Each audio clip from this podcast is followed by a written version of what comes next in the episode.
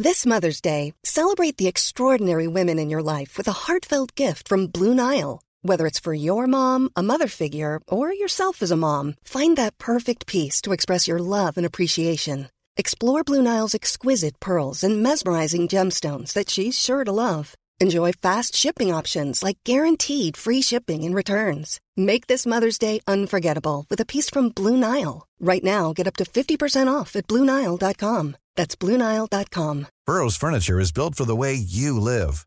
From ensuring easy assembly and disassembly to honoring highly requested new colors for their award-winning seating, they always have their customers in mind. Their modular seating is made out of durable materials to last and grow with you. And with Burrow, you always get fast, free shipping. Get up to 60% off during Burrow's Memorial Day sale at burrow.com slash ACAST. That's burrow.com slash ACAST. burrow.com slash ACAST. I'm Mark Bouris, and this is Straight Talk. I'm just going to ask you a few questions about you, pretty much. There's a core value that we all share, and that's the desire to be understood. Kirk Docker is a producer, documentary maker, and show creator. Whether we're into weird fetishes or whether we're into something very, very boring, we want to be understood for who we are. He's pulled the curtain on society's fringes and has shown us the truth of who we really are. Well, they're different things. Who you project to be and who you are, hmm. totally different. Creating content where people go, fuck me, I can't believe that person just said that. Wow.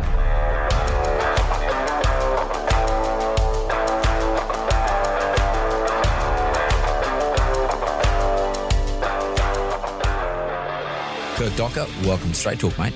Thank you. Glad to be here. Straight Talk too, by the way. This is uh, and what straight or maybe straight's not a good word actually in relation to what we're going to talk to you about.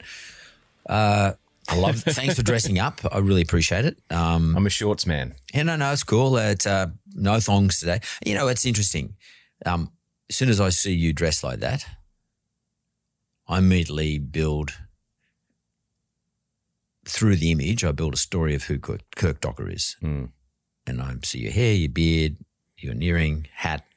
Can't see what's on your hat. Put your head down. What's on your hat? Passport. Okay. Um, T-shirt says Pirates X. I'm sort of building up a a mental image of who you are or who you project to be. What is that? Well, they're different things. Who you project to be and who you are, are totally different. Yeah, who do I project to be? That's an interesting idea because I'm very aware of how I dress, and um, there are times where I will slightly adjust how I dress depending on the circumstance. But I'm a big believer in um, being, you know, authentic's a word everyone's using, throwing around at the moment, but dressing authentically because if I'm ultimately asking people to be themselves, if I'm sort of pretending in even one small skerrick, um, people sense that. And so I try and be myself all the way through from how I dress to how I speak um, so that the, the interactions I have with people, they don't feel like there's any falsities there. That's interesting. I'm a firm believer in the um, the neurological theory or the neuroscientist theory that um, we build neurologically a story about who we are, and then we continually reaffirm who we are, and we become who we are. And that's a sort of theory of plasticity too, because you can actually reverse all that. So, to answer your question, um, in terms of who you, I think you're projecting you are, um, you you think you're projecting the authentic Kirk Docker. But my question is, what does Kirk Docker think the authentic Kirk Docker is? Is it someone he believes he is, or is it someone secretly behind those yellow rimmed eyes? there could be someone secretly lurking back there who has some some weird fe- fetish or something. Uh, we were talking about fetishes earlier on. Um, so I, I see you as uh, as I'm chilled. I don't give a fuck. This is how I want to dress. Uh, take me for what I am. Don't judge me. I don't give a fuck with you judge me or not. The way I dress. Uh, I'm relaxed. I don't have to impress you. Mm. But on the other side, I might be saying to myself, he's trying to impress me. He's creating theatre. And uh, he's telling me a story about who he thinks he is, who he believes he is. Kirk Docker, the creative. Kirk Docker creates stories around things where people might be marginalized. So you can marginalize me now, Mark, if you want, Mm. but I don't give a fuck because this is my living. This is what I do, and this is who I am. Which one is it, or am I completely off scale there? Well, there probably there's probably an element of truth in both. And at the end of the day, look at all those different things that you've found and deducted, and what does all that add up to? Maybe it's someone that's intriguing, someone that's interesting, and um, maybe that's also part of it too. That um, I want people to be maybe interested and curious in me too, because that's sort of what I want to find out from you. I'm interested and curious about the people I interact with. So, um, I suppose it's been a. I think I've been like this for a long time um, in terms of dress. It hasn't just been something that I've stumbled across. I'm mean? interested in fashion. I'm interested in how I look. I'm interested in, The in those sorts But of the things. fashion is Yes, theatre. That's right. It's a, and it's also a way to be creative. It's also a way to to be unique. Um, it's also a way to um, be on top of what's happening in the world. Um, because I think if you're going to create work, you need to be aware of what's happening in the world. You need to have opinions. Um, and so all that sort of links into how you look. Um, if you, as soon as you start copying, I think people can smell a rat. So I believe in stealing.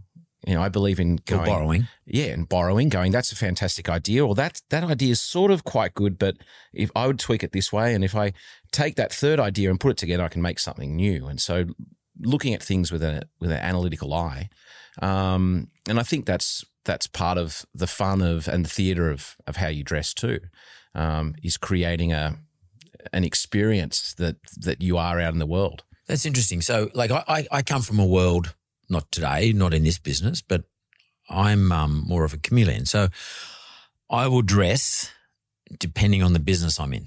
Mm. This is more comfortable for me the way I dress now. But I'm sure you wear something that shows off your physique, uh, it's tight, it's, uh, tight outfits uh, or not loose outfits. well fitting.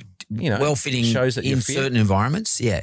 So I was looking at a photograph of myself, funnily enough, in one of the branches, the Yellow Brick Road branches, uh, only yesterday. So 60 minutes we're doing a filming a thing, and uh, and I looked at this photograph of myself, and it's like fucking life size, like a scary dude. And uh, it was when they made the Celebrity Apprentice, Mm.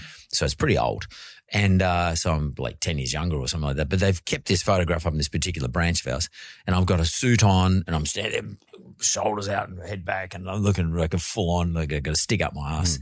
And uh, I don't dress like that very much anymore unless I'm doing something for that business and, and it's with TV, just to align the two images because I didn't want to do something too radical that might turn people off what they liked in the first place. Um, but that was an image that was created for me by the show. Mm. In fact, the whole show was about image. It was about saying you're fired, you know, and you had to point a certain way. There was a fran- it was a global franchise Mm. that Trump created, along with um, uh, MGM or whoever else uh, who overran the franchise, and um, the whole image, the way I spoke, the way I addressed the audience, uh, my audience being celebrities at, at that time, um, everything I did um, was image based. And to be honest with you, none of it was real. Mm. Did Well, it feel but- weird doing all that? It was fucking terribly weird. Like they would up one photograph, so I'd be standing there with Sophie Monk, for example, who won. Every time someone won, I had to get all these special photographs of the person who won, and uh, and you had to sort of pretend like you're. and Not that I was unhappy to be with her, but you had to pretend you were really happy to be with her. Whoa, shit! I'm getting really excited now because it was really a weird space to be in for me, um, from where I grew up and like sort of how I project myself, generally speaking. But I had no trouble doing it either. I was Mm. comfortable doing it. Um, because I was playing a game. And they probably You're not, though. You're being real. They weren't, yeah, and they weren't painting you in a negative way, I suppose. Like it, I've done small amount of stuff on re- doing some reality TV shows, and uh, you know, producing on it. And one of the things that you do on reality TV shows is after you've shot it all, and you get these comments about blah blah blah. You know, the producers go back and they write a script. They need these links, you know, and then I turn around the corner and I saw the big, biggest haul I'd ever seen, or whatever the hell the line is to make the story make sense. And you'd give the list of um, the, the script, or you'd repeat the script to the to the talent, then they have to repeat it, and they go, oh, I'd I'd never say it that way. And that's always one of the protests. I would never say it that way because they don't want to be represented in a way that doesn't feel real to them, even though they are playing a character. So that is a common feeling. And I think that's true for everyone. People want to be, and this is really the, the the core of almost everything that I do, and and having spoken to hundreds and hundreds of people, over you know 500 people on You Can't Ask That alone, let alone thousands of other people I've interviewed over the years. I feel like there's a core um, there's a core value that we all share, and that's the desire to be understood. Doesn't matter what we're into, what we believe. Um, we want to be understood, whether we're into weird fetishes or whether we're into something very, very boring to someone else. We want to be understood for who we are. And part of my role as an interviewer is to ask questions so that I can understand that person as best I can. So uh, I think that it all comes, everything, how we act and whatever we project if we ask the right questions, it's all about trying to understand who am I, what do I believe in, what do I stand for, um, what's been my experience, what do I think the way that I think, um, all that sort of stuff. And and through the interview, sometimes you ask questions that make someone have, and this is the best interviews, you make someone have a revelation in that interview that they hadn't thought about. You ask them a question and they think about their life in a way they haven't thought about before, and they come away going, "Wow, right, yeah, that is true for me," or "I didn't think about it that way." Um, so that's what I'm ultimately looking to do understand someone and then hopefully ask the right questions where they have a revelation and grow from that experience. What's interesting for me as I'm speaking to you is that I'm thinking to myself, will Kirk do the interview here on me, or is he going to let me do the interview on him? Or is he that fucking good? Like, because that's, I do that myself. Mm. When I get interviewed, like a Australian Story to, thing on me, and I made sure I just told them exactly what you could find at the newspaper and not one skerrick more because mm. I didn't want them knowing any more about me. Why do you think people like me, and maybe like you, I don't know, I'll leave that in reserve or park that, cleverly only portray what they want to be portrayed and they hold what it is they don't want to portray? Well, someone like yourself, I suppose it's you've you know curated an image over a series of time, an image that you want to project. There's you know social media, and this is this is the potential. This is the image you want to put out there to do the work that you need to do. Um, but maybe they haven't asked you the right questions, you know, and um, you know what have you got to hide really? You know, why would you be scared of revealing more about yourself? What what is that me, what, I'm yeah. You asked me the question. Yeah. What? What? I'm not. What? I'm not scared of hiding, but I just gaming it. Yeah. Right. I like playing the game. I like gaming games. I like to game interviewers. I like to see what they. I want to see if they can do it. I'm, I'm wondering if you're doing that to me now. Yeah, I don't think that's everyone's thing. I think you know you're in a position where you've been interviewed a lot of times, and um, you've heard the questions before. You may be bored of the same questions. You maybe think, oh, this person hasn't done much research or whatever it is. Totally. I get bored. So I game it to, yeah. to game myself. Whereas I think for me, most people that I speak to, and I'm not generally that interested in speaking to people with profile or people, celebrities, that sort of stuff, because there's plenty of shows who do that sort of stuff. Um, I'm interested in speaking to people who don't get asked questions of, um, the the quietest person in the room, and and people who normally speak on behalf of them. If you think about the people who come on our show, you can't ask that. Um, whether it's ice users, people with Down syndrome, uh, people with schizophrenia, um, suicide attempt survivors, blah blah blah blah blah. Most of the time, if you see content around these topics, there's experts, there's friends and family, there's doctors. Everyone is speaking about these people except for the people themselves. And the whole purpose of You Can't Ask That was to go, we don't want to hear any of those people. We just want to hear people with firsthand experience. Pass the mic to the person, the quietest person in the room and let them speak for themselves.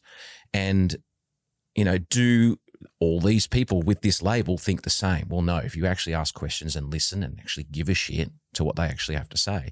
You'll start finding that not all Aboriginal people um, feel the same about the word Indigenous. Not all Aboriginal people have the same opinion about welcome to country. Everyone has nuanced ideas, but everyone's so concerned with saying the right thing that no one's really willing to go in and and and I suppose look at the nuance of someone, ask the questions to understand that you know particular person. So to come back to what you're saying. Um, the people I speak to often don't get a voice, and so they come in for the first time going, my God, someone is actually willing to listen to who I am. And I'm going to use this opportunity, this platform to say what I need to say. Now, sure, they might, um, they might hold some things back. Um, but that's all about how comfortable they feel about the whole world knowing everything about them. And so it's baby steps. Some people are more comfortable than others. Um, some people are more accepting of who they are than others. Um, but generally, I'm looking for people to come on my show who own who they are. If there's any doubt of who they are or whether this label that they have, they're not quite sure whether it exists, that they may not be the right person for my show. So, um, not every single person is right. I need them to own their story, and that's you know that's a that's a beautiful thing if you can own your story. Why? Where did that idea come from? Like originally, I went. Were you just sort of sitting around one day with you and your team, or just on your own, or somebody, and you just thought, wouldn't it be a good idea to get these particular individuals on a show and actually try to understand the story? How did that all arise? I think I've always been interested in unusual people, um, people who are on the fringes, um, people that you might turn your nose up to, to topics, to ideas that we don't understand.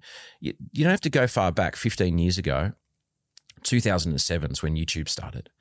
Um, before that, our only access to media was five free to air channels. So if you want to see anything unusual or peculiar um, or understand something that wasn't going to rate on commercial television, it was very, very difficult to find those sorts of topics. So I was very intrigued by things like heroin addiction. You know, the Herald Sun would go, this many people have died this week compared to the, you know, the road toll, or it, would always be you know, painted in doom and gloom, or it'd be glamorized by something like The Sopranos. Look at my gold syringe. Look at blah blah blah. But it's like, what's the truth? Where's that truth sit in there? So, um, for me, I was very very interested in understanding people on the fringes, people that were judged, um, people that we felt scared by, and go, hang on, how did this person get to this point in time? They were born, you know. As an innocent child, and, and they've gone through this path and, and ended up in this way or that way. So I was interested in understanding these sorts of people. Um, so I think that's always existed. And then for you, always for me, yeah. And I found like-minded people that that had those same queries. You know, so I've worked with those people. I found collaborators who who had those same questions and made content with people who who were excited by understanding something that maybe scared us or that we didn't understand. Um, and as you go further into that rabbit hole, you know, you start wanting to understand more and more extreme things. Going, well, someone's into this thing called medical play. What is that? What's that all about? You know, how do you get to that? Or, um, you know, why would someone want to take their own life rather than be scared by having that conversation? Why don't we have a real conversation about that and understand it? So, um, you can't ask that really came out of a couple of areas. And like I said before, I think a lot of good ideas come from combining other ideas. We did a, a segment on a show called Hungry Beast, which I work with Andrew Denton.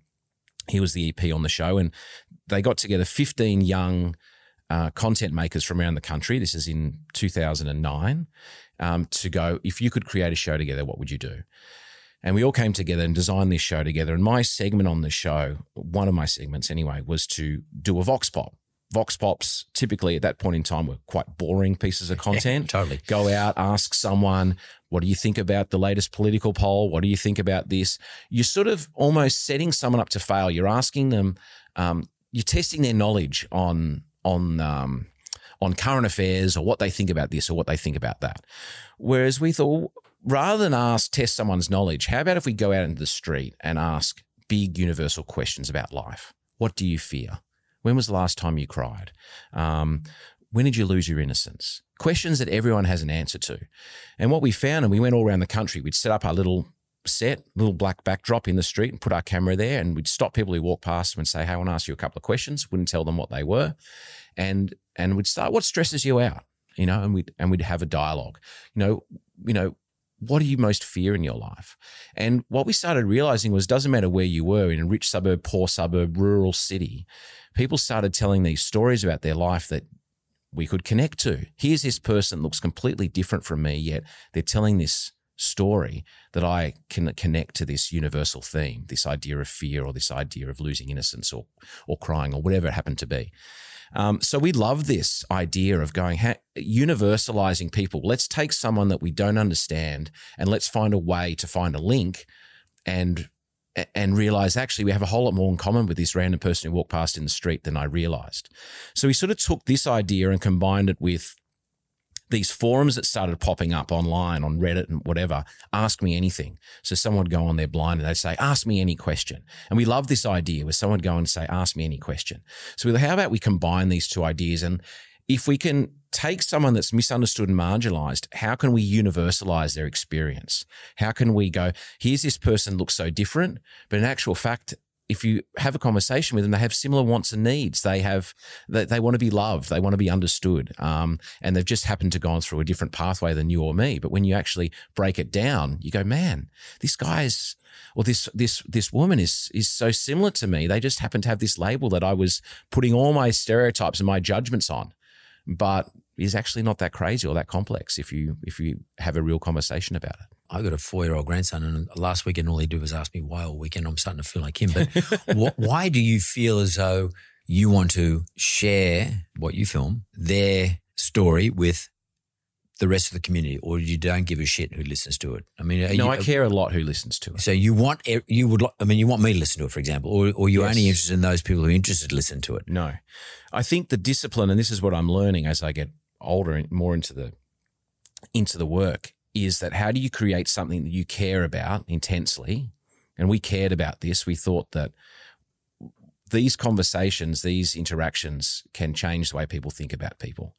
They can. Here's a person they judged, and if they watch our program, they can come out at the end and go, "Huh, I got that all wrong." that person's quite inspiring or quite amazing, or I got that completely wrong about that person and I've changed my mind about them. Um, we have a we have the opportunity. You know, almost a million people watch our show. By the time you sort of online and pull it all together, a million people are watching our program and are hopefully having their minds challenged, changed. Um, hopefully, those people then going and speaking to other people and having those conversations further. So, you know, the media is a very, very um, amazing place where you can actually create change. You can make people think differently. You can challenge their beliefs. So we're very um, keen on, you know, I'm very keen on doing that. I'm keen on making content that challenges what you think, um, that makes you consider the world in a different way. So I care deeply about the audience um, and and cre- try like as I said before. I think the discipline is creating an idea that you you care intensely about that's accessible to the largest number of people. Early on, I sort of believed that oh, if I just make niche content, if I find all those niche people around the world, well, maybe I'll have twenty million people, and that's fantastic. But then it's sort of like, well, I've you know that that audience already believes what I believe. They're converted. That's right. Whereas if I can get someone that doesn't typically watch the ABC or doesn't typically watch this sort of content or wouldn't normally tune in to watch eight people with Down syndrome talk about what it feels like, but come away with a new understanding, that's what I'm trying to do. I'm trying to look for the largest possible audience. Um, so that you can have the greatest impact. You know, like you, you, you're putting six, seven months of your life um, every single day, all your waking time thinking about it. What would be the point of doing that if Per no one- series. If yeah, if no one watches it, if no one listens to it. Let me ask you this though: Are you just trying to put the discussion, the topic, and the point of view on the table, or are you trying to influence the audience's view, or or one step further, are you trying to change the audience's view? I think we're trying to do a few things. I think we're trying to educate for sure. Um, so here's in this an big- influential way? Yes. You know, here's this question. Um, you know, blind people. How do you know you're not dressed like an idiot? Well, this is this is how we do it. You know, we I have little markers that we have on our t-shirts which tell us what color it is, and you know, I care deeply how I look, and I ask opinions, and whatever it happens to be, their answer to that question. So you're going, oh right, this is how eight people answer that question. Cool. So hopefully you're coming away with some education, but also I think you have to create. You know, if you want to create content that has any impact, it needs to be entertaining. You know, it needs to have light and shade. There needs to be laughs. Um, there needs to be fuck me moments. You know, that was a term that we used to banter about in um, in, in Hungry Beast days, creating content where people go and sitting at home going, "Fuck me, I can't believe that person just said that." Wow, you know, that made me, you know, like we just did an episode on porn stars, and um, I know my grandma watches my show, ninety five years old. And my mum gets very concerned about the fact that my grandma's watching the show. And so um, they were sitting at home, mum and dad watching it. And every time, you know, they were saying something quite out there, we had a question, what does a porn set smell like? Well, they, you know, they went into explicit detail about what a porn set smells like and ultimately ended up by saying for us, it smells very sexy. Um, but every time they would answer these sorts of questions, mum would be out of her seat and walking out of the room and my dad would be you know, ribbing her, going, "What will your mother be thinking about this?" You know. um, so you know, we want these we want these fuck me moments. We want moments which make people feel a bit uncomfortable or make them uh, challenge their own beliefs. Um, and that's not going to be for everyone, but you know, that's part of the fun too. Putting something on television which we go, wow, that's a bit dangerous. Is there, what about censorship? Like, do you get censored? I mean, or, or is everything okay? Well, no, we don't get censored. Um, we're on at nine o'clock at night, so it's an MA rating. So we, you know, it goes through the classification board. Um, there's a series of things that you have to do when you're on the ABC to to get something to air. So there's a there's an editorial policy um, which which protects people in a sense. So if someone comes on and makes an accusation. Um, on the ABC, that person, you know, the other person has a right of reply. But on our show, it's just this one direction. You know, so we have to be aware if someone makes an accusation. So we have to sort of maybe edit it in a way where um, the editorial standards of the ABC are upheld. But in terms of, um, you know, Taboo topics. taboo topics, no. You the know, more taboo, the better. there's, well, yeah, things which push buttons for sure. Um, but definitely people have been fearful. You know, we've t- spoken about um, things which are around, say, suicide. You know, people get very fearful about what are the impacts of this and will this cause a ripple effect? And so, you know, we do work with organizations. Um, we do show uh, our content to certain people to get advice to make sure that what we're putting out is responsible. Um, but at the end of the day, I sort of feel like if we're asking the questions you can't ask and that person answers it and they're happy with their answer, who are we to censor their answer? You know, as best we can, we want to represent how they feel about a topic, even if it makes people feel uncomfortable, because that's what they believe and that's what they want to put out there. is Kirk Docker and was he always a daredevil? Are you like a it's like is this your like you're a mountain climber with not climbing a, face a rock face without any ropes? Mm. But, but I'm I'm talking about in Not terms of what you do. things. You know, like because that's pretty fucking wild shit. Like a lot of people just be too scared to do it. Just like a lot of people were too scared to climb a rock face without a rope or without a harness. Is that your deal? Like, and by the way, the more you do, do you sort of descend into or ascend one way or the other um, into something more daring? I mean, do you ever get bored and say, "Fuck, I've got to find something more edgy"? No, but I think at the, I, I wouldn't say I'm a daredevil. Like I'm not really that interested in bungee jumping, that sort of crap. No, but I I, mean, I don't mean literally. I mean um, uh, as a, as I a way be of describing excited. what you do. I want to be excited. Yeah. Um, and I've consumed a lot of things. There's Yeah. not a lot of content out there that impresses me. 'Cause that's so- my, that's my point. Yeah. Yeah. There's How a do lot you of, there's how do a- you control that? Yeah. I, I want to be impressed. I want to see stuff that makes me excited. But um, I How far suppose, down the, the slippery dip do you go though? I think being excited by something is not necessarily just daredevil content. It's it's um I get excited by ideas. I get excited by um yeah, how someone might weave a story. Like there was a there's a fantastic um documentary I watched last year called Some Kind of Heaven, which was um shot in the world's largest, let's say it's the world's largest, America's largest retirement village. And it's um it's it's sort of like spring break for like 65 year olds. And they're all there in golf carts driving around doing Cocoon. all this stuff, you know. And for me, and the way they shot it was just it, it looked like it was a, a feature film, but it was it was a documentary. For me, it excited me because it was like, wow, the access they got and the way they shot this. And it was playful, it was it was funny. Like I I- you know, I, love the wisdom of of older older um, people and um, you know not giving a shit and saying what they really think and whatever. So um, l- watching these people as they're living their dream and you know living like a spring break in their in their sixties and seventies, I was like, man, I I would love to have been amongst that and film that. So it, it doesn't always have to be about crazy topics, but um, when you see people um, expressing honestly and authentically and, and real, that's where I want to be. You know, I would love, I was just talking about this yesterday. I would love to do, um, of anyone uh, on the tennis circuit at the moment, I would love to do a documentary on Novak Djokovic. I think he's a really, really interesting character that, that ultimately just, I feel like wants to be loved and hasn't quite worked out that path. And he has this villain tag that, um, that, that seems to follow him around. But I feel like if you sort of could dig into him and understand him better, there'd be something very, very interesting to learn. Um, War torn background, you know, 35 years old and still like supreme athlete. Like there's all these interesting elements I would love to unpack, you know, around him. So I suppose I'm, I'm interested. I'm interested in life.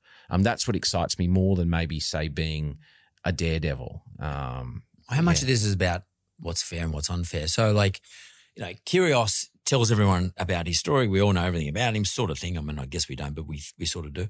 Um, whereas Djokovic is um, sort of within himself, to sort of has built a bit of a wall around himself, Hmm. and it looks a bit unfair. Maybe it's unfair. I mean, do you f- feel like he's been tr- unfairly treated, or and others who you have on your show are unfairly treated either by by what they do or what they represent or which cohort they belong to, etc. And your game is to put some education around it, some information around it, and so that they are portrayed and or their cohort is portrayed more fairly.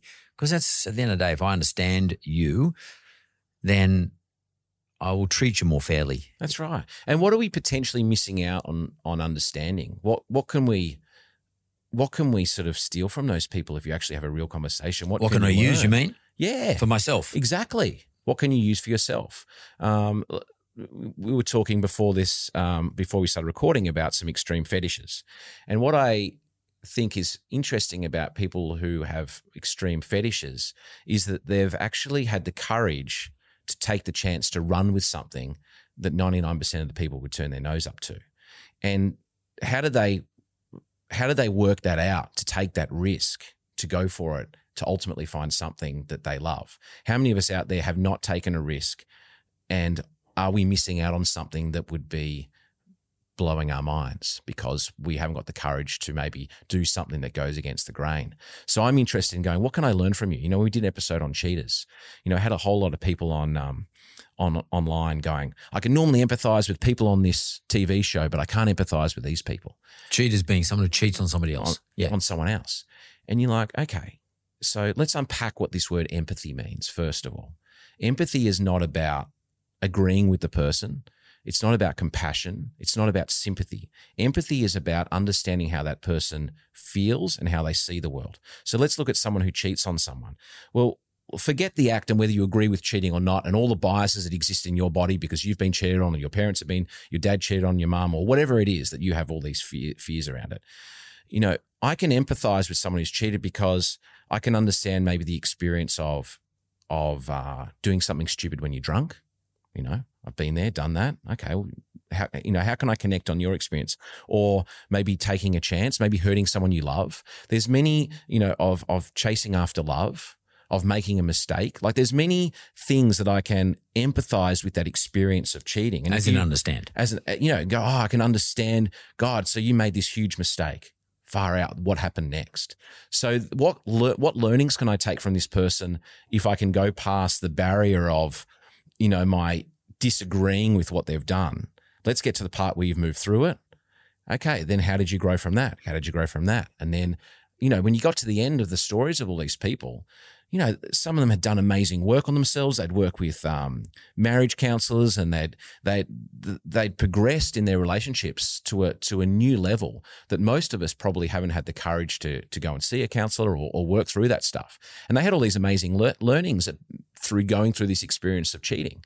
Um, so if we can you know move past the the judgments we can get to that that stuff where we can learn and then we can bring those learnings into your own life hopefully and and make yourself a better person like we're all listening to these personal development podcasts all over the place um, i sort of get to do that on a on a daily basis by having real conversations with people Do you therefore have to park judgments, ethics, morals? Would have, I mean, I don't know what the fuck that all that stuff means, but like, you know, you, you something you got brought up with, some standards.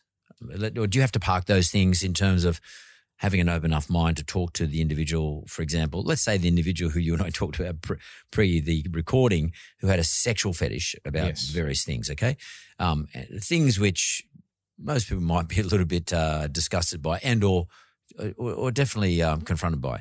Um, do you have to park your ethics and park and you know things standards you would apply to yourself? Maybe you don't. Maybe you're pretty pretty happy to do these things, but i'm excited you i'm get excited. You get I'm excited, about what? Learning about that shit, or like literally shit? Yes. learning about that. Yes, by going, can I create an environment where that person feels comfortable enough to tell me their truth? You mean a trap?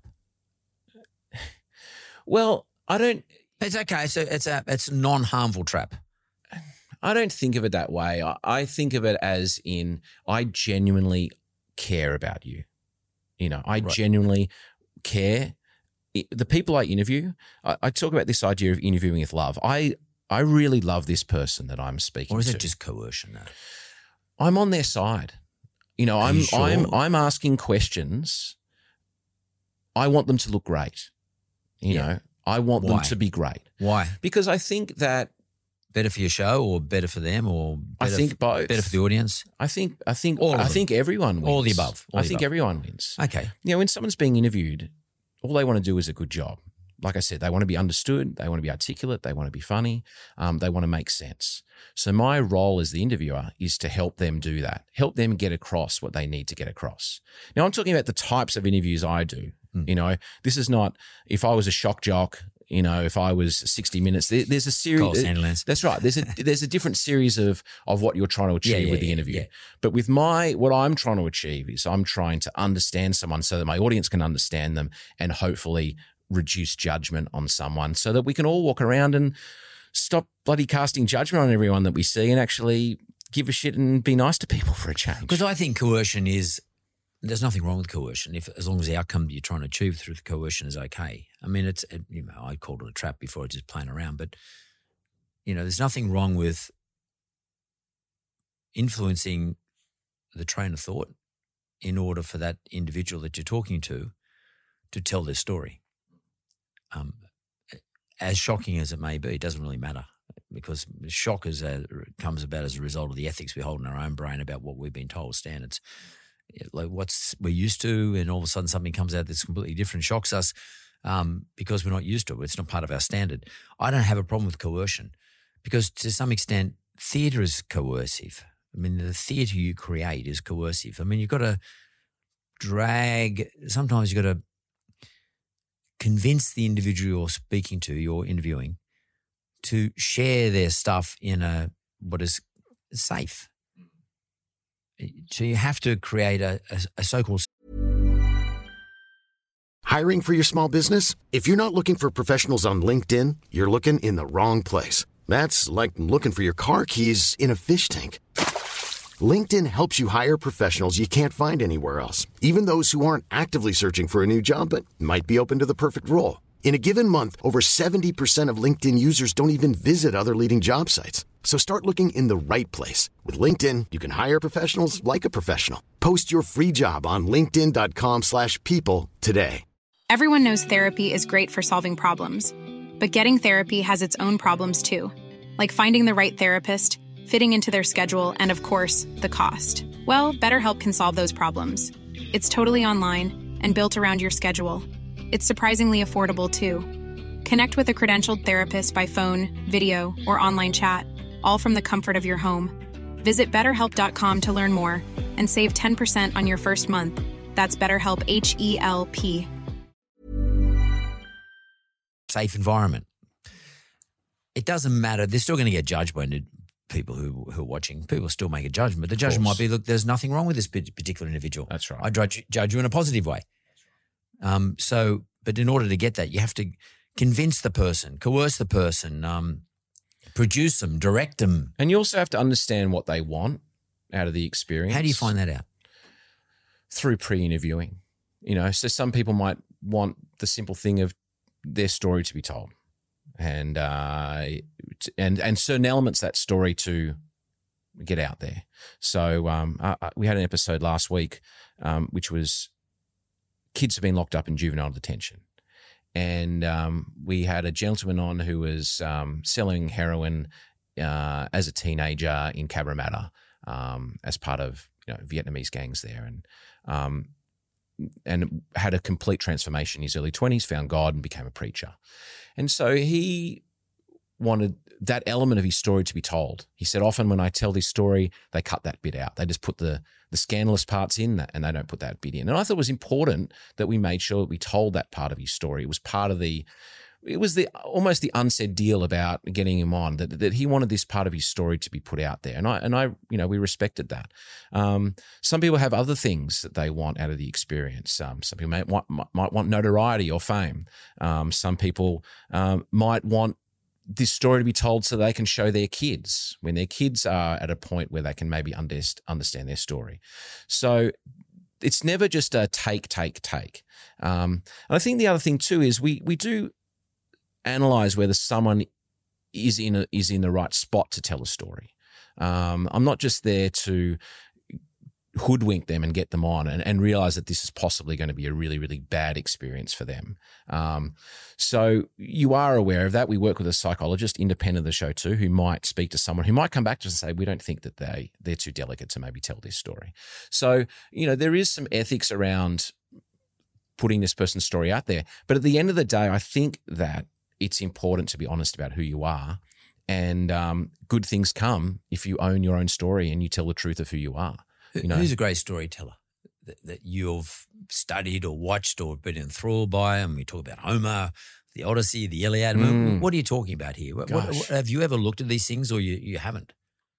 Um, storytelling in general, I think in person, one of the best storytellers I ever have been in the presence of is Jim Stynes, the uh, old AFL football player from Ireland. Yeah. Um, he started the organisation called the Reach Foundation down in Melbourne, um, which you know, which I became a part of for a period of time. But essentially, he ran these workshops with young kids.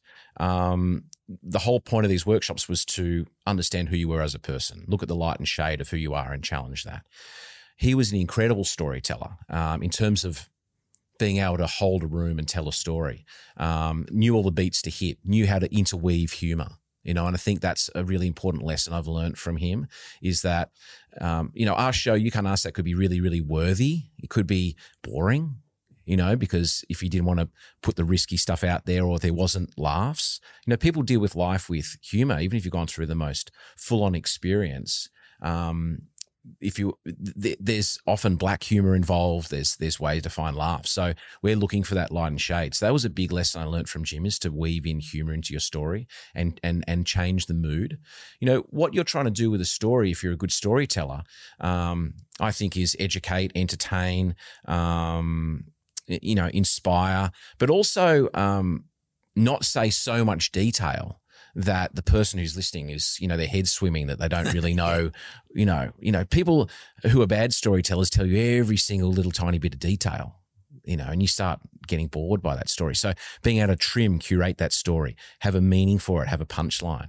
Um, but ultimately, if you come back, um, they have a reason for telling that story you know that story um, has meaning to them or uh, it excites them or they care deeply about it. And if there's a there's if there's an ultimate reason behind that story i think that's the starting point that's very very important. Because today, why do you care? You know why do you care to tell this story? If you can't answer that why are you telling the story? Because today, like uh, storytelling is a big part of your brand because everyone keeps talking about brand, tell a story, and of course, all the mediums about that these days, and and you talked about authenticity. Mm. Um, what do you think, or why do you think authenticity is so important today? Is it because we're so used to being dealt out the same fucking story over and over again from television, you know, through TV shows, TV series, movies, all that sort of stuff. It's the same thing being over told over and over again. I said home before.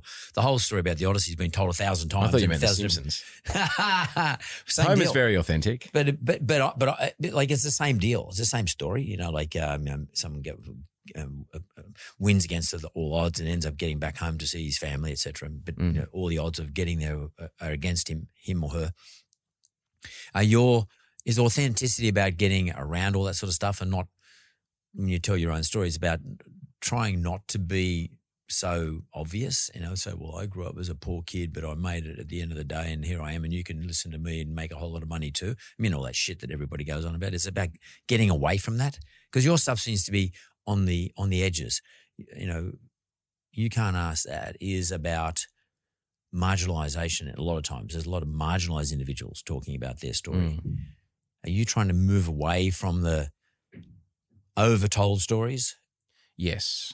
I'm trying to move away from people uh, talking in rote, people um, being too rehearsed, um, people being too media trained. You know, one of the beautiful things about the mobile phone is that, you know, the barrier to creating content has disappeared now. You know, 15 years ago, you wanted to make content, well, you had to have cameras and, you know, you need to know how to use that stuff. And you, you had to buy mini DV tapes and then you need to digitize that onto your computer. And there was a whole lot of stuff you needed to understand. You know, you needed some money, you know. Um, now you can film anything on your on your phone. The problem with it is that everyone, um, in some respects, has become an actor. You know, they've um, they put on a show. They you know they they become media trained, and you notice the difference if you interview someone in the city versus if you go out into the country a bit. People are a little bit more themselves. You know, they got less to hide. They're trying to less curate their image. They're just like, take it or leave it. This is who I am.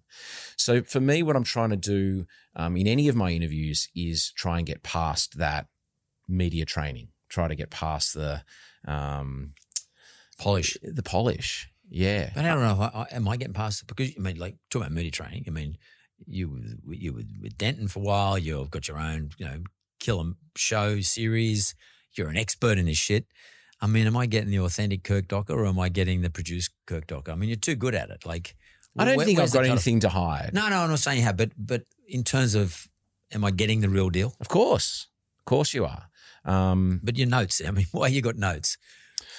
What did you want to tell me that's in the notes that I haven't asked? For example, I mean, what was it? Why is it important? Something in your story that you wanted to get across in this discussion? Because I'm really curious about that. Well, you know, your producer sent me some areas that we might talk about. Yeah. And and um, you know, I think about this. Like, I want I want to do a.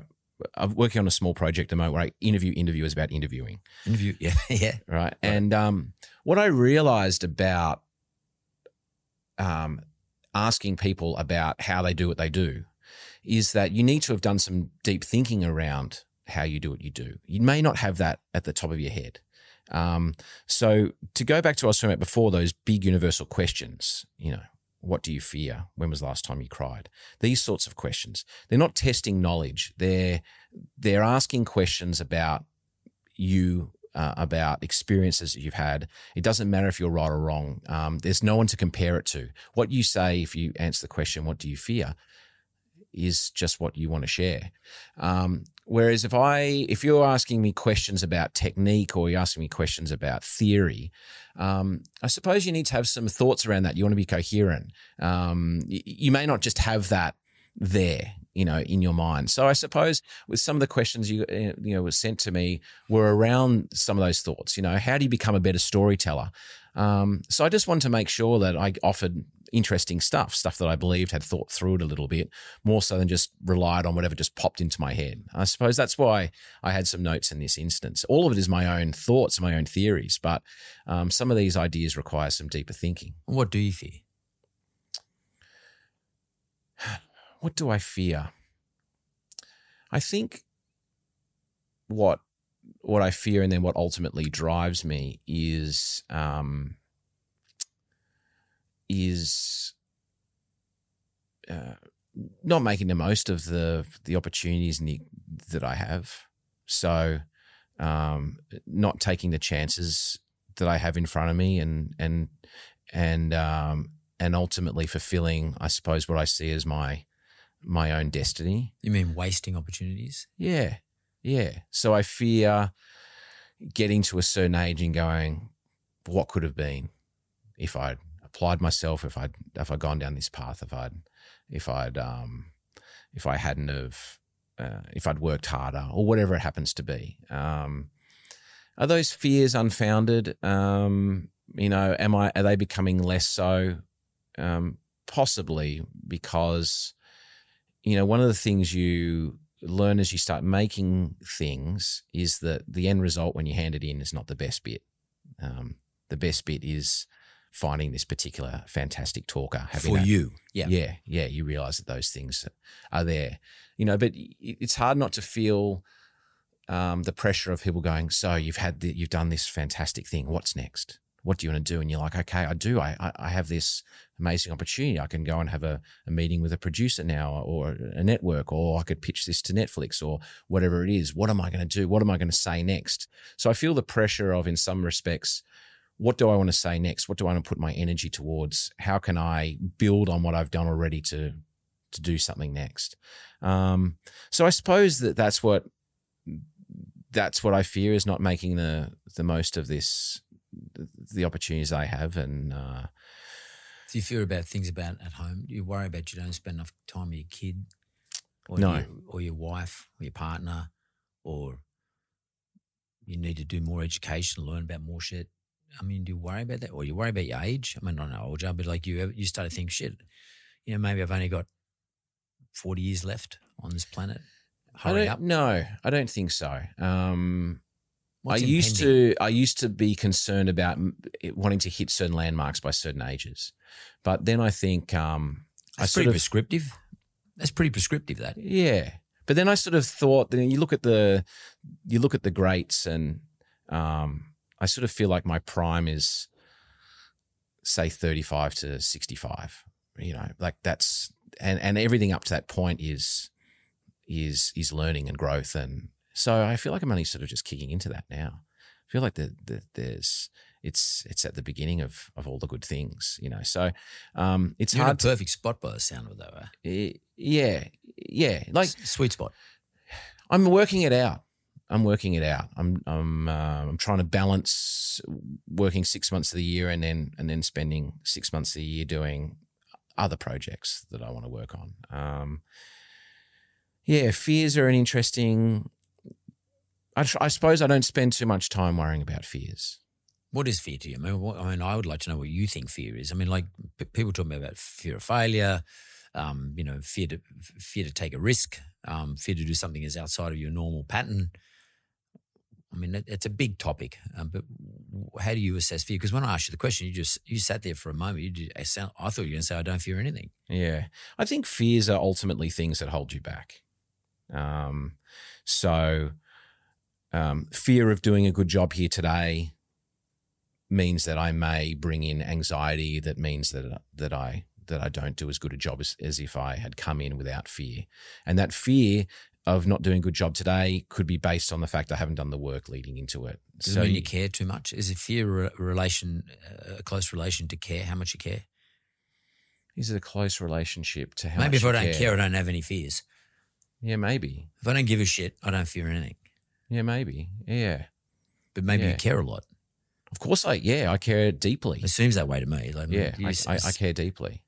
I care deeply. Um, about lots of things, lots of people, lots of cohorts of people that most people don't even think about. yeah, And maybe everything's okay. Because most of us who think that's not okay is because we care about too much about something, maybe about how someone thinks or feels about that particular topic. Perhaps you think everything's okay because you care about that particular individual. You care a lot. yeah. I care a lot, and I can, um, in the moment, I can be in the moment. You know, I think that um, I'm particularly good at that. So you at, jump in the at spa being in the moment of being of being aware. I think being aware is um, a very important thing to me. Um, Your of pupils are getting bigger as you're speaking about this, which is interesting because I'm just watching you now. Mm. You're you're you're in there now. You're not talking to me. You're talking to yourself, Mm. and you're just telling me what you're thinking. That's true. Um, well, that's really interesting. Like uh, I can see your eyes lit up. Um, the black part of your eye has become bigger, and you got a bit excited about that. Mm. You do care, Well, of course, yes, or I have care you convinced yourself you care? No, I care. You I care. care deeply. I care deeply. Um, Could you explain it to me? Because a lot of times I think I don't care, and I would actually like to know. What, what do you mean you don't care? A lot of times I don't give a fuck.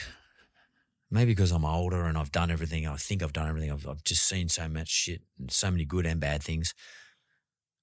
But I'd like to know what do you mean. But is that not every day though? most days? Right.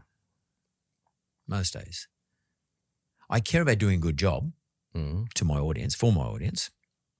But do I care about many things? No. Hmm. Do I care that there's a recession? Perhaps. No. Do I care? So therefore, I don't have a fear either. I don't Mm. fear it. Is it because I got too much money? No, it's not because of that. I just don't care. And I never have. As a kid, I think back as a kid, I was the same. As a young person, a young young boy, I didn't really care about much. I don't mean in a disrespectful way. Mm. I just didn't have that much feeling towards most things.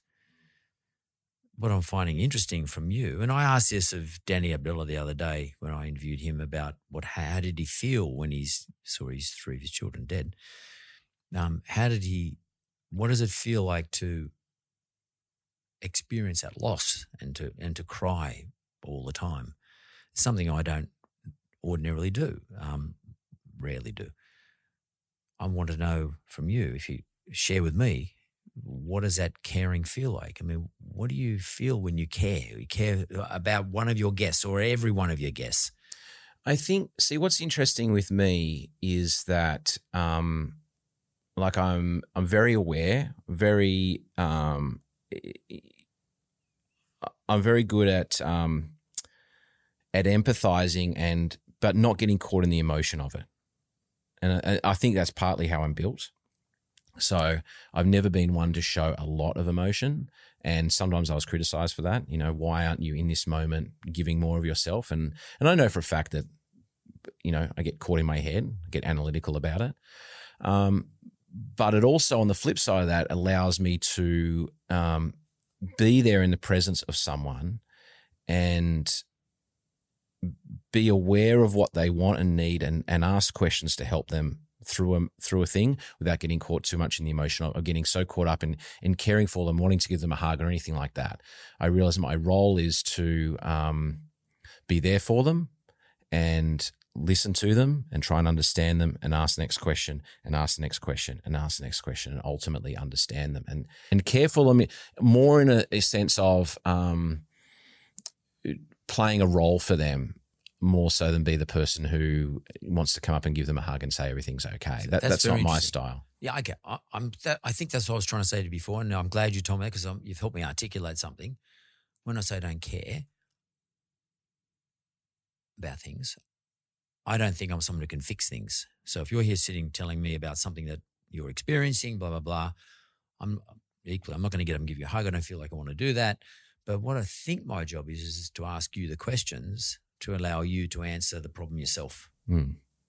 Mm. Is that what you do? You pose questions to help the person you're interviewing resolve and or at least express to an audience what it is they need to say or resolve what they need to resolve through your questions not yeah. through answers through your questions there's definitely some of yeah there's definitely some of that like at at the base of it i'm asking questions to understand something that i don't understand so not being afraid to ask dumb questions, not being afraid to look stupid by asking something which makes makes me look like I don't understand them or blah blah blah. So I'm not concerned about that. So ask questions to help understand it. And then through asking those questions, hopefully I can ask a question that maybe will will give them a revelation. Will make them understand themselves in a way they hadn't thought about. Yeah, through their own answer or through yes. them thinking about it themselves. Yes. Yes.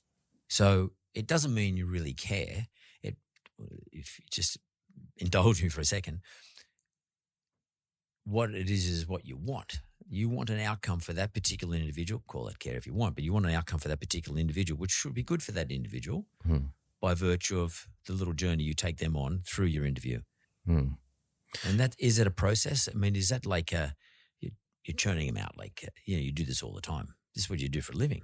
You, yes. For, you probably do it live. But, you You're know, doing it with me oh, today. To give you an idea, like I might spend two to two and a half hours with someone where I know most of it is not going to go to air. So the process of that interview is also about obviously getting good things that are useful to me and making sure they say things which we can put to air, but also allowing them to to say what needs to be said.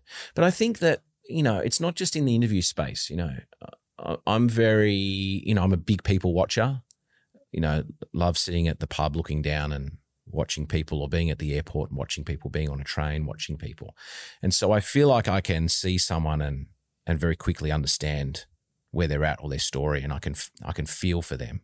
You know, I can I can you know feel if someone is upset in a moment or feel if someone is is agitated and want to understand that experience. So I feel like I can read people very well and I can you know have these little moments where I you know someone will push past someone that's clearly upset. I'm like, can't you see? Can't you? Aren't you so unaware of what's going on outside of your own personal life that you are unaware of this person that's right there? Um, so I don't think it just exists in the interview space. I think that's how I, am all the time. Um, but that being said, I could be at the pub, say, on a Friday night, and I cannot be fucked giving that same energy and attention to every single person that I talk to. You know, it takes effort to care.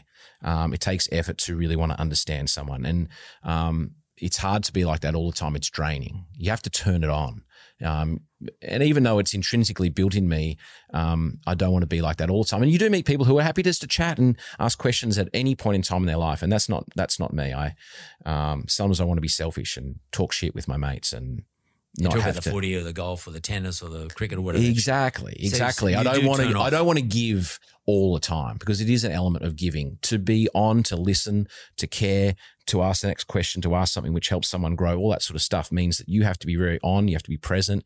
Um, you have to be giving of yourself. It's not about you. It's not about sharing your stories. It's about understanding this person, and that takes a lot of effort and is is quite draining.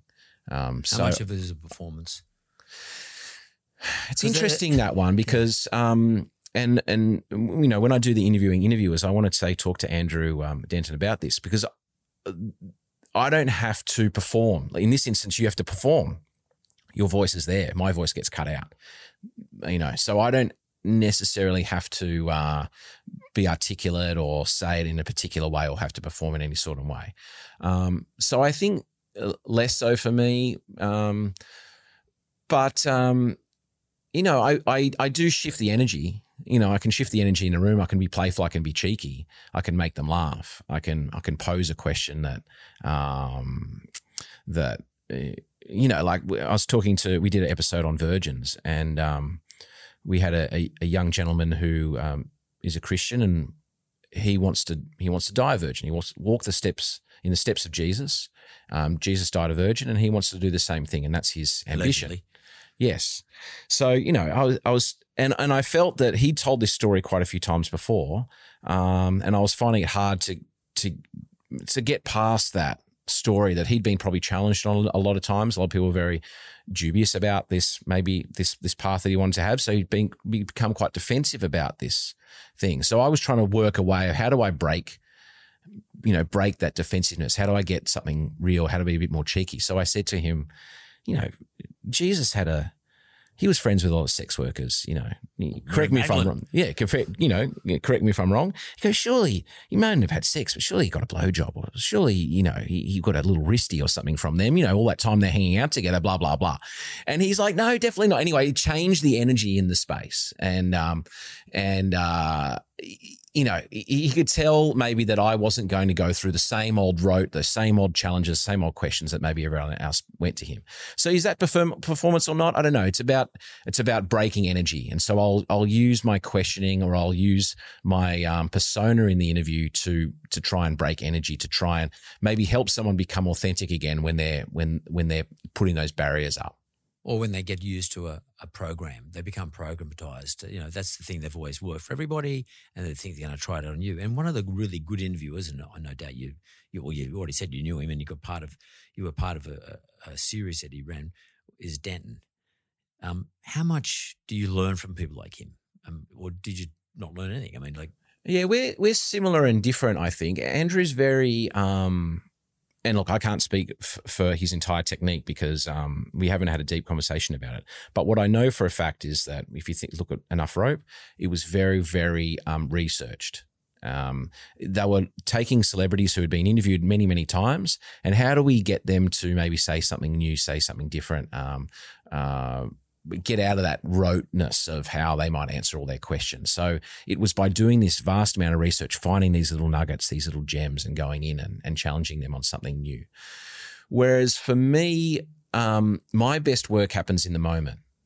Um, it's in the listening to what the person says and then asking the next question, hearing the hooks. So someone tells you an answer. So if you think of it, you can't ask that, right? There's 10 questions, very, very well crafted, short, sharp questions that have been submitted by the public. That's, that's where we begin. but curated by you. curated by us. Yep. They pick the card up, they read out the question, they answer the question. But everything else that happens in that interview is from what they say in the moment. So I'll say this, I'll say that, explain that a bit more, tell me about that. And that's where I think I'm at my best is is in the listening and and asking the following questions. Um, so in terms of you know, and Andrew also is is is funny. You know I mean? He's he's quick. He's got a quick wit, and and part of that performance element is that he can throw in a gag. He can make the audience laugh. He's playing to an audience, whereas I don't have to worry about any of that crap. You know, I can just I can go down a random rabbit hole that that maybe other people would find boring, um, but I can keep going down it because I've got the the luxury of just going to the edit suite and cutting that out. Um, but I might just be following that train of train of thought for my own um, amusement or my own um, amusement's the wrong word, but for my own uh, you know excitement. I'm like, oh wow, we're going down this weird peculiar path that maybe you know you wouldn't get to if you were doing a shorter shorter interview.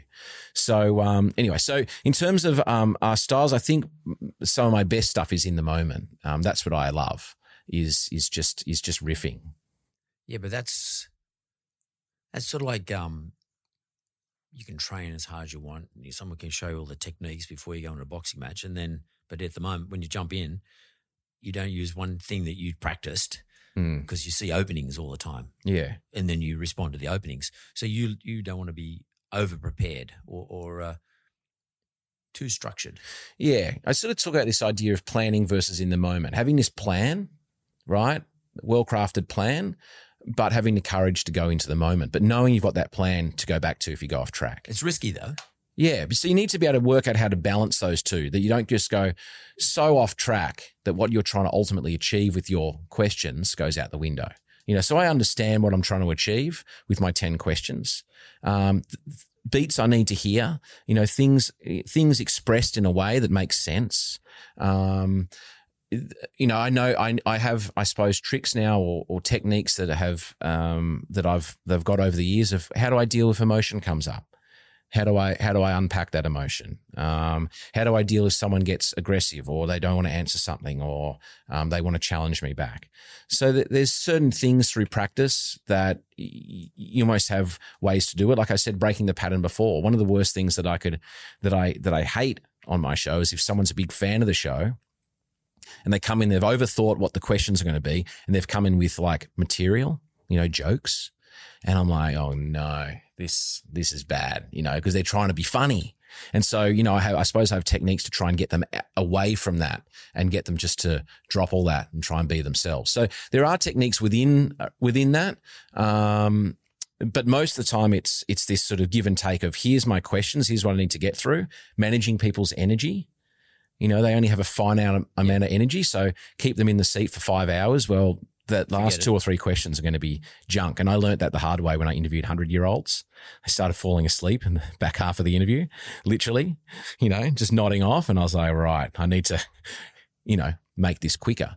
Um, so it, it's it's juggling that plan versus in the moment and knowing what you're trying to achieve with your questions, but having the courage to to go off off that plan, follow the hooks that you hear, and then be able to come back to that plan when you need to. I often think that when people get up there on a stage, for example, and they talk to an audience, they're not talking to the audience, they're just talking to themselves. Mm. And then the audience is hearing it. And I actually think that sometimes when we just talk one on one, we're always having conversations with ourselves. Mm. Do you think there you is test such- you test running material past people? Totally. Have you been practicing on me? um, no, no, because you've asked me things I hadn't thought about. That's um, what I wanted to hear. Thank God. Fuck. And even now, I'm sitting here thinking, um, you know, do I care? This question, of course, I care. I, I care. I care deeply. That's why would I? Um, Or is that something you convince yourself of? no, what? You know, I, I'm not driven by money. I'm not driven by. Um, Doesn't mean you care. no, but I'm just trying to think. Why would I? Why do I do this stuff? You know, why do I do? Look, I'm very interested in. Um, I'm very interested in in uh, in community and challenging um, how we think and see the world.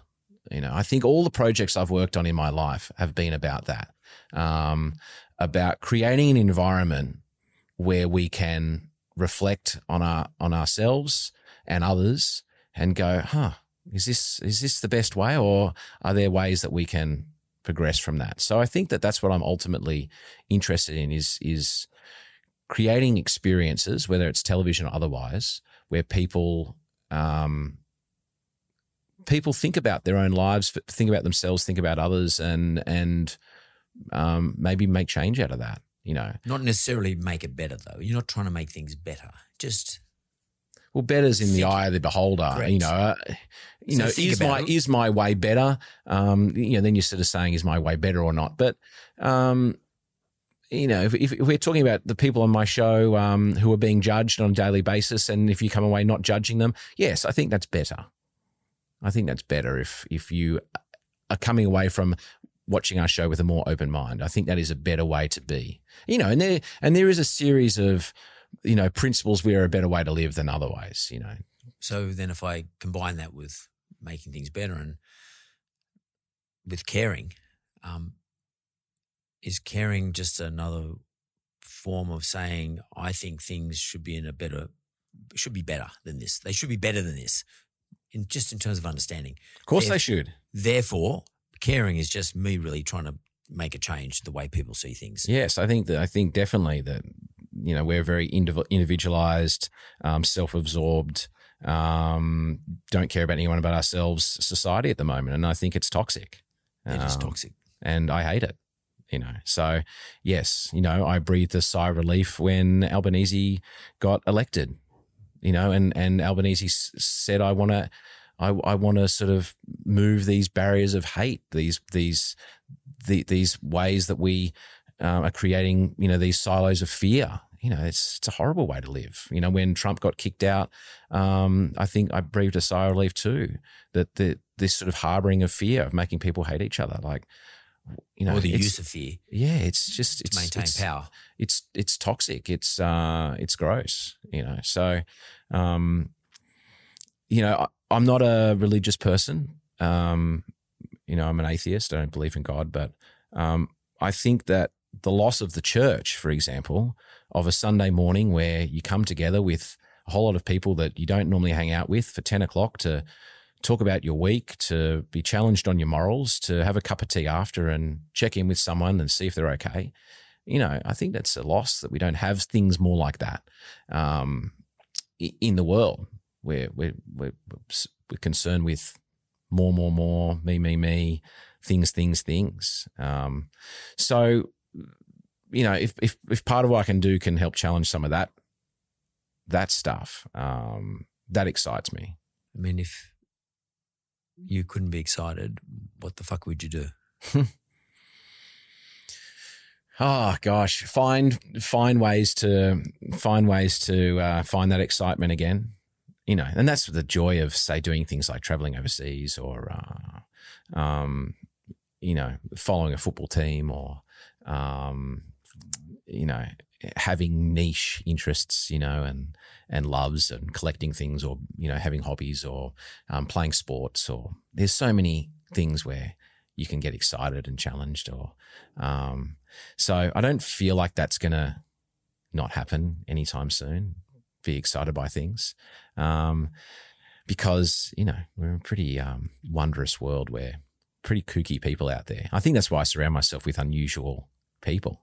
Um, you know, not the stereotypical set of friends, you know, got, got all the odd bods. Um, but, the, you know, because you want to be challenged and, ex- for me anyway, I want to be challenged and excited. And um, that's the, that's the spice of life. I think I'm going to leave it right there. Kooky and odd bods. Kirk Docker, thanks very much. Thank you. Thank you for having me.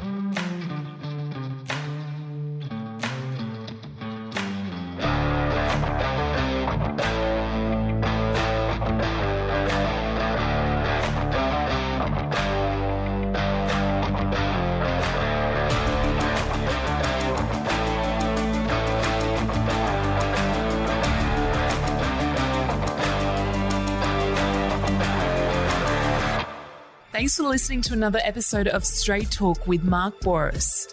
Audio and production is by Jessica Smalley. Production assistance, Simon McDermott. This is a mentored podcast.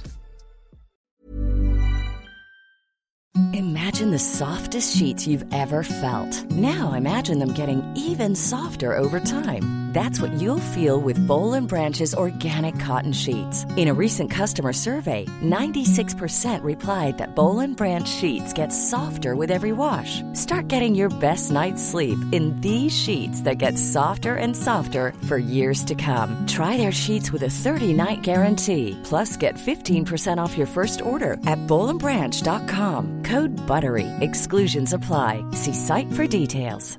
Mom deserves the best, and there's no better place to shop for Mother's Day than Whole Foods Market. They're your destination for unbeatable savings, from premium gifts to show-stopping flowers and irresistible desserts. Start by saving 33% with Prime on all body care and candles. Then get a 15-stem bunch of tulips for just $9.99 each with Prime. Round out Mom's menu with festive rosé, irresistible berry chantilly cake, and more special treats. Come celebrate Mother's Day at Whole Foods Market.